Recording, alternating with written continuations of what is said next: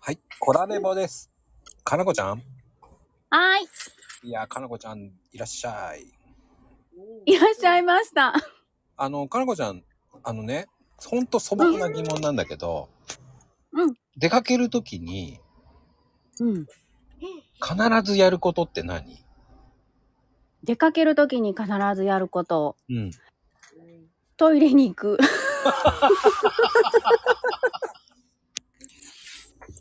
トイレは大事よね。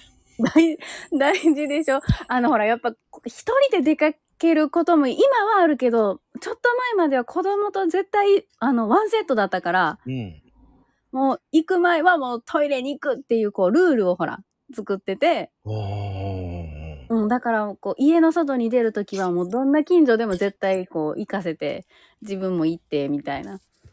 あああの人によって違うからねその出かける時にまずやることって。ね、ね、他の人はどうなんだろうね。もっとおしゃれなんかな。いやそっからね、鏡見て。うん。ね、鍵をとかさ、鍵の置き場所とかもあるからね。ああ、そうね。